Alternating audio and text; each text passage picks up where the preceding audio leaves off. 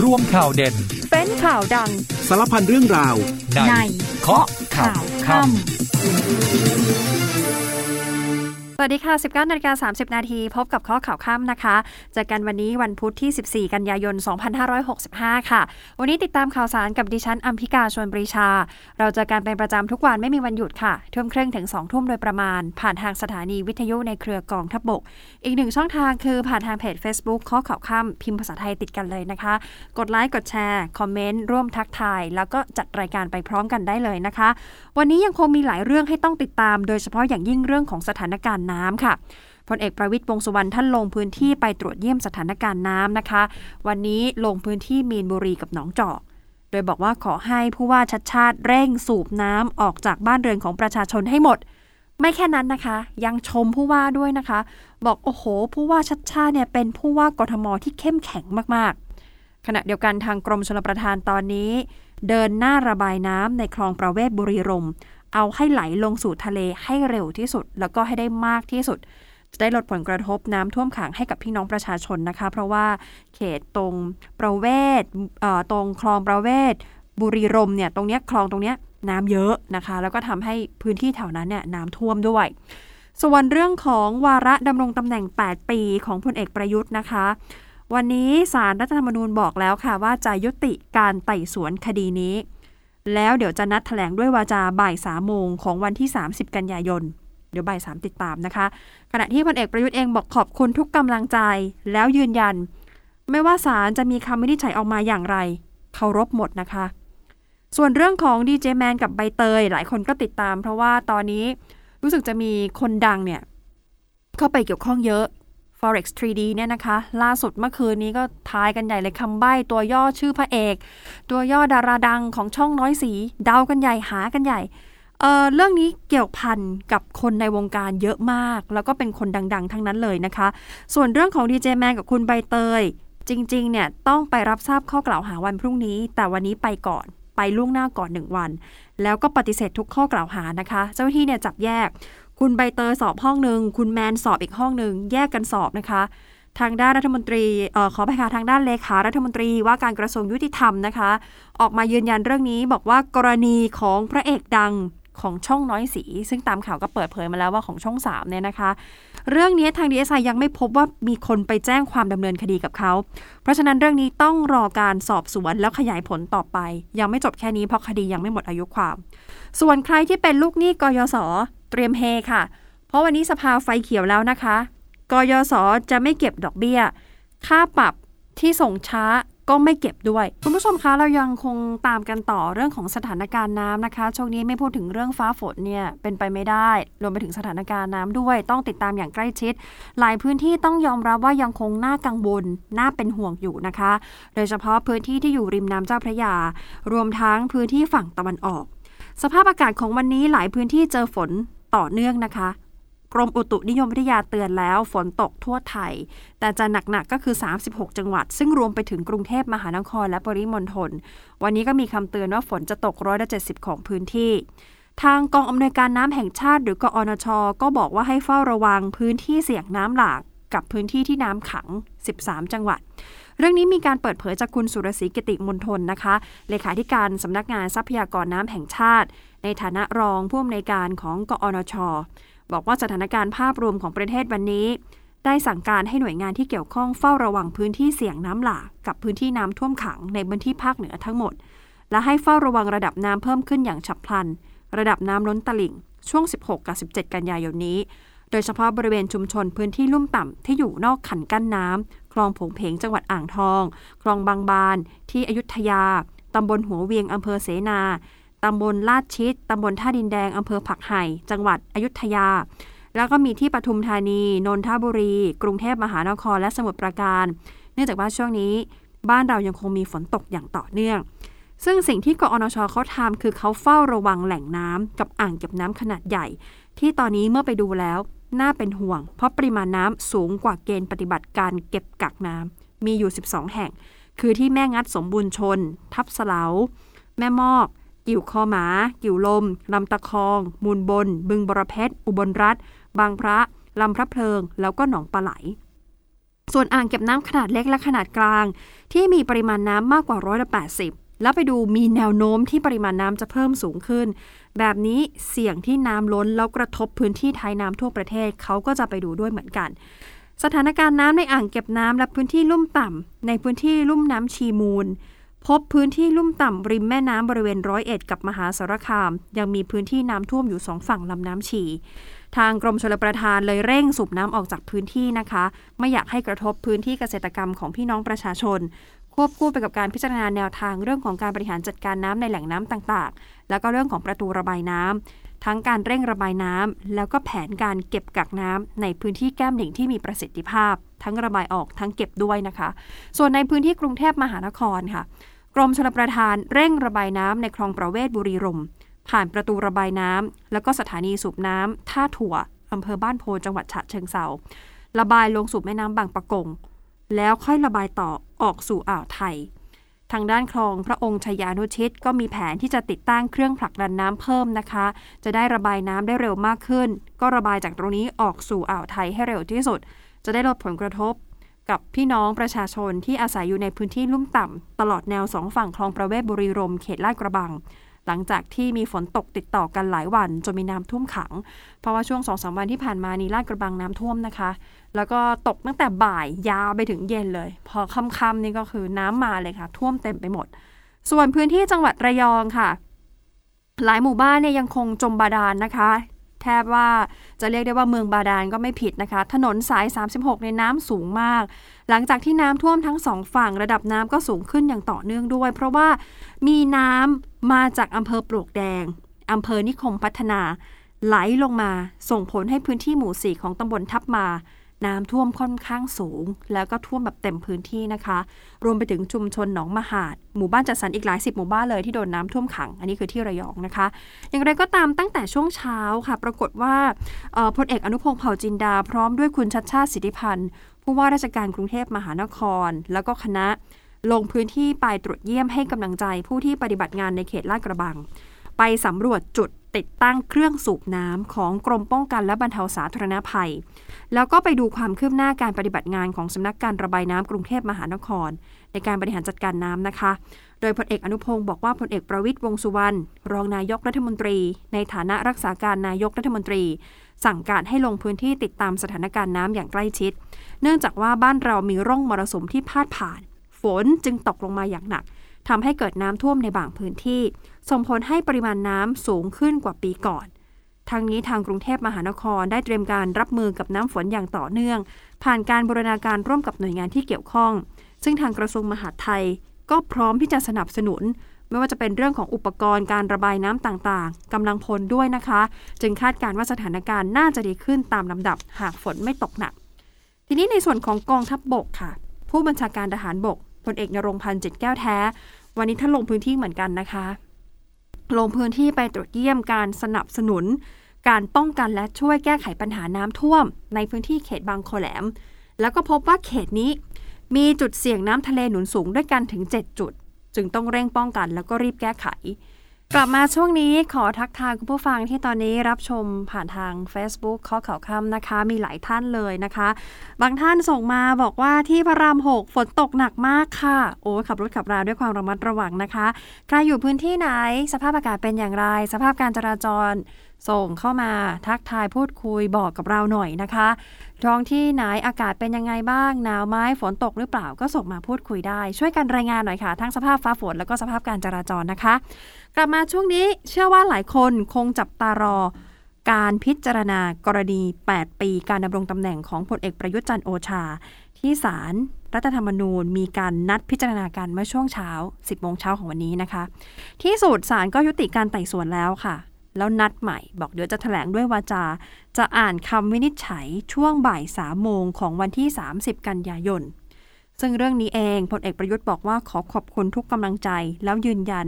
เคารพคำวินิจฉัยของศาลล่าสุดศาลได้เผยแพร่เอกสารข่าวค่ะ มีเนื้อหาว่าสารรัฐธรรมนูญได้อภิปรายเพื่อนำไปสู่การวินิจฉัยแล้ว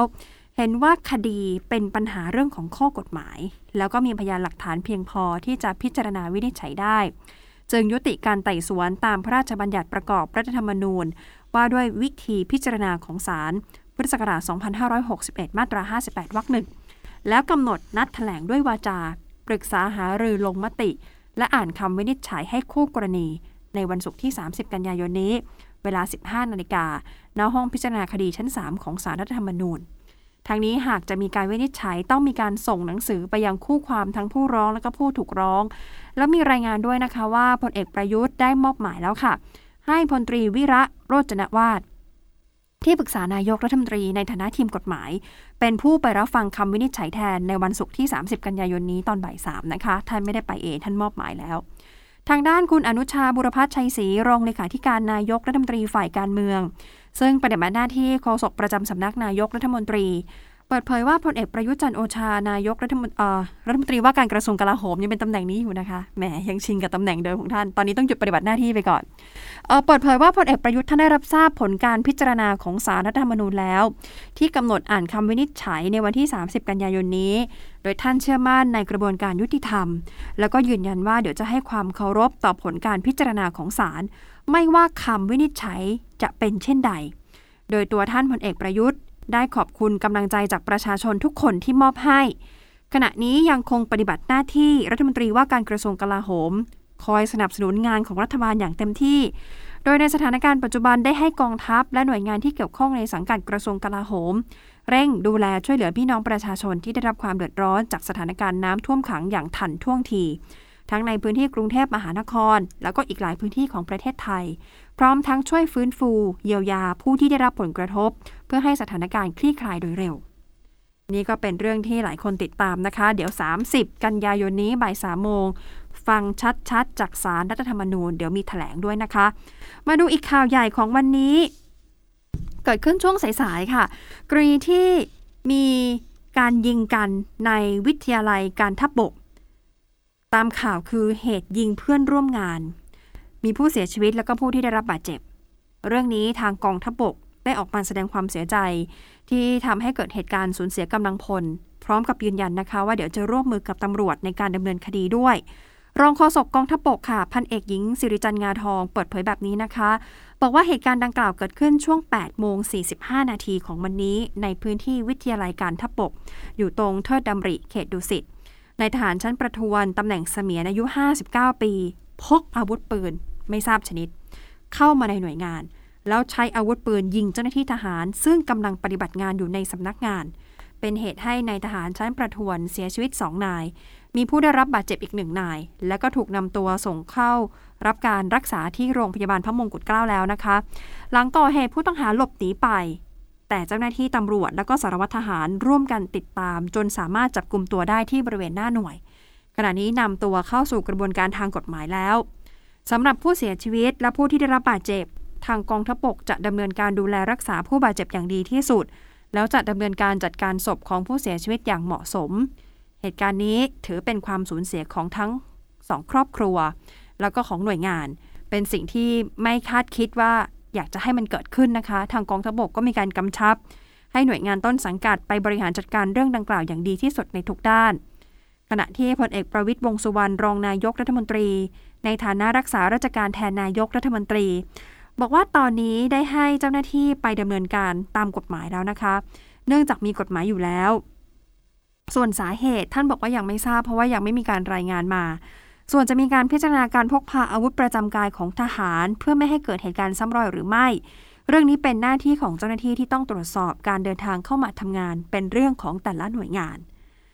แต่ในขณะเดียวกันค่ะทางฝั่งของผู้อำนวยการสำนักพระธรรมนูญทหารบกค่ะพลตรีบุรินทร์ทองประภัยซึ่งวันนี้ท่านก็เดินทางมาสอบปากคำทหารที่ก่อเหตุ ร่วมกับพนักงานสอบสวนนะคะ ท่านเปิดเผยแบบนี้บอกว่าเบื้องต้น สาเหตุของการก่อเหตุในครั้งนี้ เกิดจากความน้อยใจค่ะ น้อยใจจากการทำงานไม่ได้ประสิทธิภาพเต็มที่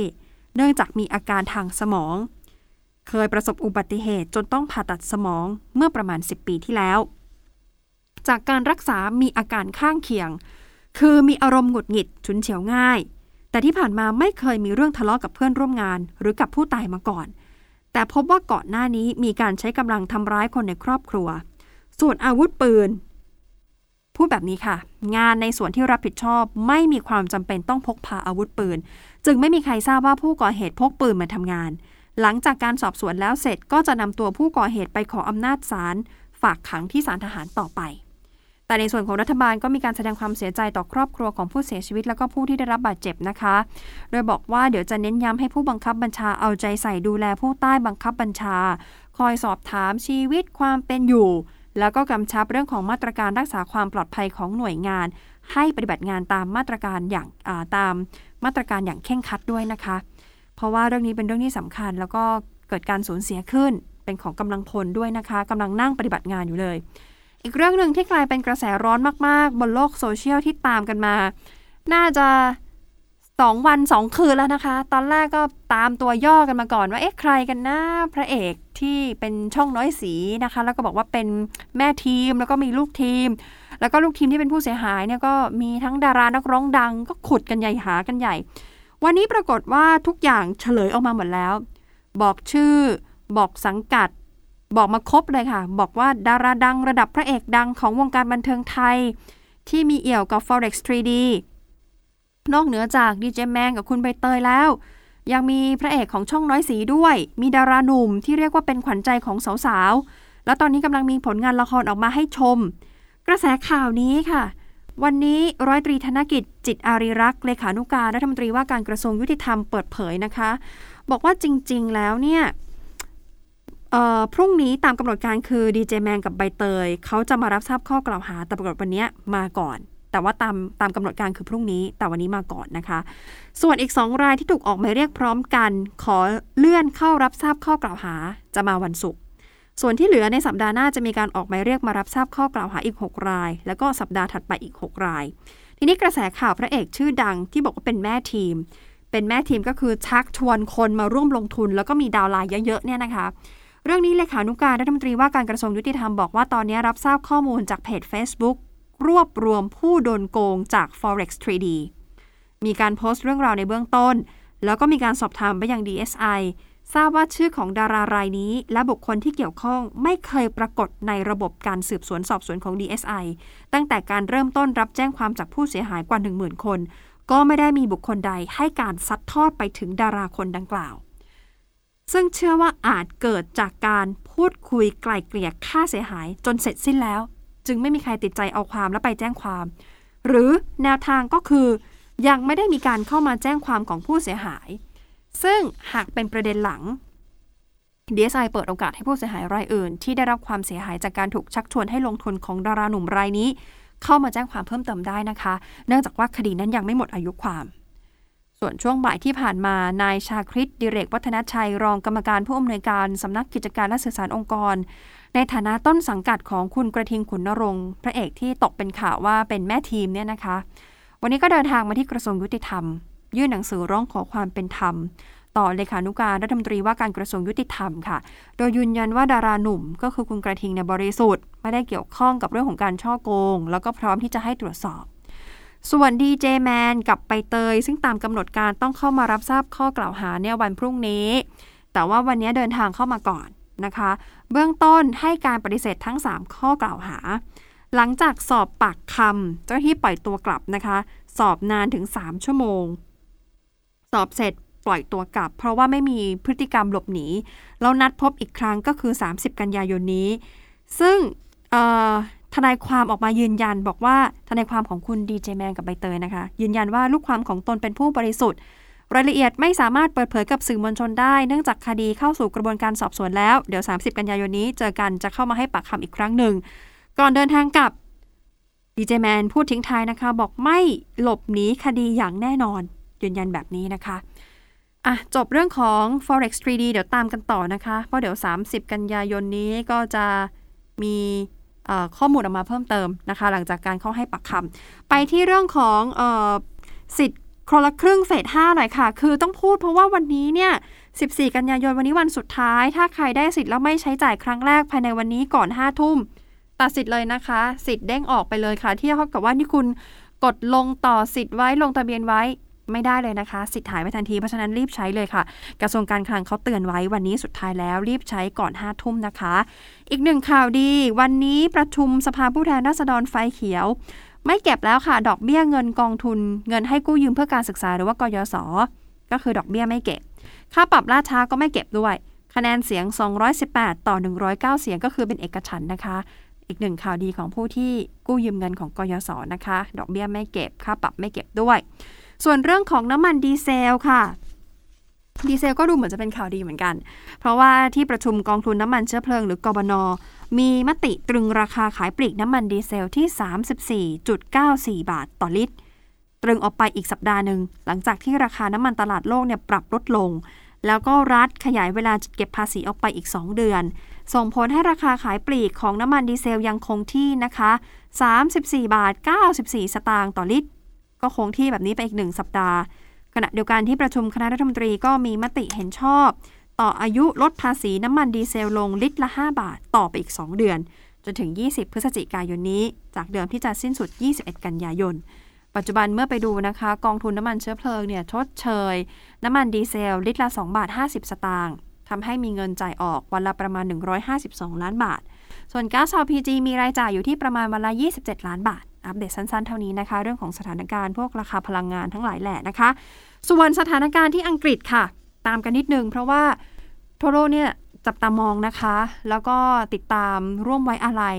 ต่อการสวรรคตของสมเด็จพระราชินีนาถอลิซาเบธที่ 2 นะคะ วันนี้สำนักข่าวรอยเตอร์รายงานค่ะ บอกว่าเมื่อคืนที่ผ่านมาทางการของอังกฤษ ได้อัญเชิญหีบพระบรมศพ ของสมเด็จพระราชินีนาถอลิซาเบธที่ 2 ไปถึงพระราชวังบักกิงแฮมในกรุงลอนดอนแล้ว มีประสบกนิกรนับหมื่นคนที่เฝ้ารอรับเสด็จตลอดเส้นทาง ที่ขบวนรถพระบรมศพแล่นผ่าน แม้ว่าจะมีฝนตกลงมาอย่างหนัก แล้วในขณะนี้ก็เริ่มมีประสบกนิกรจำนวนมากนะคะไปเข้าแถวรอ ที่บริเวณริมฝั่งแม่น้ำเทมส์เพื่อที่จะรอเวลาที่จะเข้าไปถวายสักการะพระบรมศพ ภายในพระราชวังเวสต์มินสเตอร์ โดยเวลาประมาณ 20นาฬิกา20 นาทีค่ำวันนี้ตามเวลาในไทยใกล้แล้วนะคะ เดี๋ยวจะมีการอัญเชิญพระบรมศพจากพระราชวังบักกิงแฮมไปที่พระราชวังเวสต์มินสเตอร์ โดยสมเด็จโดยพระเจ้าชาร์ลส์ที่ 3 กษัตริย์พระองค์ใหม่ค่ะ พร้อมด้วยพระบรมวงศานุวงศ์จะร่วมเสด็จตามขบวนพระบรมศพในครั้งนี้ และหลังจากอัญเชิญหีบพระบรมศพ ประดิษฐานบนพระแท่นในโถงเวสต์มินสเตอร์ ก็จะมีการประกอบพิธีทางศาสนาสั้นๆนะคะ ก่อนที่ทางการจะเปิดให้ประชาชน เข้าถวายสักการะพระบรมศพได้ตั้งแต่เวลา 17 นาฬิกาเป็นต้นไป แล้วเปิดให้ประชาชนเข้าสักการะพระบรมศพได้ จนถึงวันที่มีการจัดพระราชพิธีพระบรมศพก็คือ วันจันทร์ที่ 19 กันยายนที่จะถึงนี้ค่ะ ส่วนความเคลื่อนไหวของผู้นำผู้นำโลกประเทศยักษ์ใหญ่ 2 ประเทศเลยนะคะ ระหว่างรัสเซียกับจีน วันนี้มีความเคลื่อนไหวที่หลายคนก็จับตามองเหมือนกัน เพราะว่าทางเจ้าหน้าที่ของรัสเซียออกมาเปิดเผยนะคะว่า ประธานาธิบดีวลาดิเมียร์ปูตินของรัสเซีย กับประธานาธิบดีสีจิ้นผิงของจีน เดี๋ยวจะมีการหารือเรื่องประเด็นของยูเครน แล้วก็ไต้หวันกันนะคะ ก่อนลากันไป ใครติดตามรายการย้อนหลังก็ไปที่พอดแคสต์นิวส์เคาะข่าวค่ำได้อีกหนึ่งช่องทางนะคะ แล้วลากันไปวันนี้ด้วยธรรมะดีๆในช่วง talk ทุกธรรมวันนี้ดิฉันอัมพิกาชมริชาพร้อมทีมงานลาไปก่อนค่ะสวัสดีค่ะ